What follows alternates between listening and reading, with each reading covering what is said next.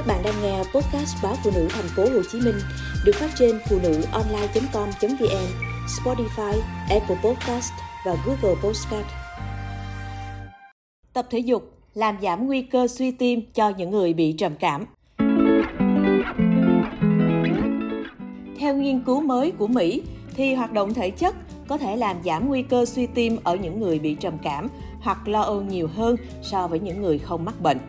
Trước đây, có nhiều nghiên cứu đã chỉ ra rằng trầm cảm và lo âu có liên quan đến những hành vi không lành mạnh có thể dẫn đến bệnh tim.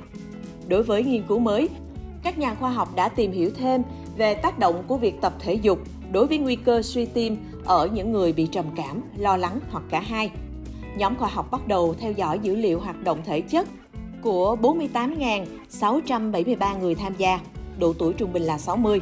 Sau đó họ xem xét ai bị suy tim trong khoảng thời gian 10 năm và so sánh những người tham gia bị trầm cảm hoặc lo âu với những người không bị. Các nhà nghiên cứu chính thuộc Bệnh viện Đa khoa Massachusetts ở Boston cho biết, chúng tôi nhận thấy rằng mặc dù hoạt động thể chất làm giảm đáng kể nguy cơ suy tim trên toàn bộ dân số, nhưng nó lại có tác động lớn hơn đáng kể đến nguy cơ suy tim ở những người bị trầm cảm và lo âu. Dữ liệu cho thấy hiệu quả giảm rủi ro từ 33 đến 50%. Cuối tháng 11, những phát hiện này đã được trình bày tại phiên họp khoa học của Hiệp hội Tim mạch Hoa Kỳ ở Philadelphia. Kết quả nhấn mạnh mối liên hệ giữa sức khỏe thể chất và tinh thần. Nó đóng vai trò như một lời nhắc nhở rằng các bác sĩ tim mạch nên làm việc chặt chẽ hơn với các chuyên gia sức khỏe tâm thần. Các nhà khoa học cho rằng các hệ thống chăm sóc sức khỏe nên thành lập các phòng khám liên ngành.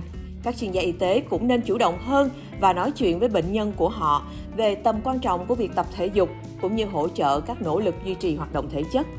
Bệnh nhân nên ưu tiên hoạt động thể chất thường xuyên, ngay cả khi chỉ đơn giản là đi bộ, vì tổng hoạt động thể chất của một người sẽ hỗ trợ sức khỏe tim và não.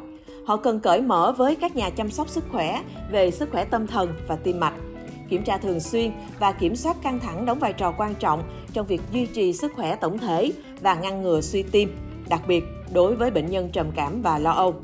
Các bác sĩ tim mạch của chương trình lâm sàng suy tim tại SSM Health ở Missouri gọi nghiên cứu mới này là vô cùng có ý nghĩa vì nó nhấn mạnh rằng hoạt động thể chất nhiều hơn sẽ giúp người bị trầm cảm và lo âu tránh nguy cơ suy tim cao hơn.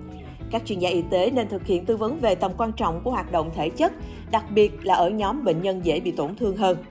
Một nhóm nghiên cứu chung của Mỹ và châu Âu cũng đã phát hiện ra rằng những người mắc chứng rối loạn sức khỏe tâm thần có nguy cơ tử vong cao hơn tới 46%. Các nhà khoa học đã thu thập dữ liệu từ một công cụ theo dõi toàn cầu về các trường hợp đột quỵ từ 32 quốc gia ở châu Á, châu Âu và châu Mỹ. Kết quả cho thấy những người có triệu chứng trầm cảm trong số gần 29.000 người tham gia khảo sát có nguy cơ bị đột quỵ cao hơn tới 46%.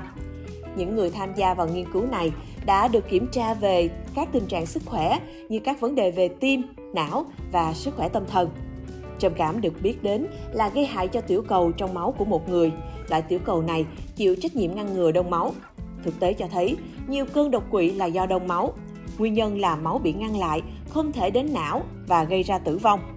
Trước đây, có rất nhiều nghiên cứu đã cho thấy chứng trầm cảm có liên quan đến đột quỵ, với nhiều chuyên gia đã chỉ ra tình trạng sức khỏe tâm thần ảnh hưởng đến lưu lượng máu trong cơ thể như thế nào. Trong nghiên cứu này, các nhà khoa học đã hiểu sâu hơn về các triệu chứng trầm cảm có thể góp phần gây ra đột quỵ.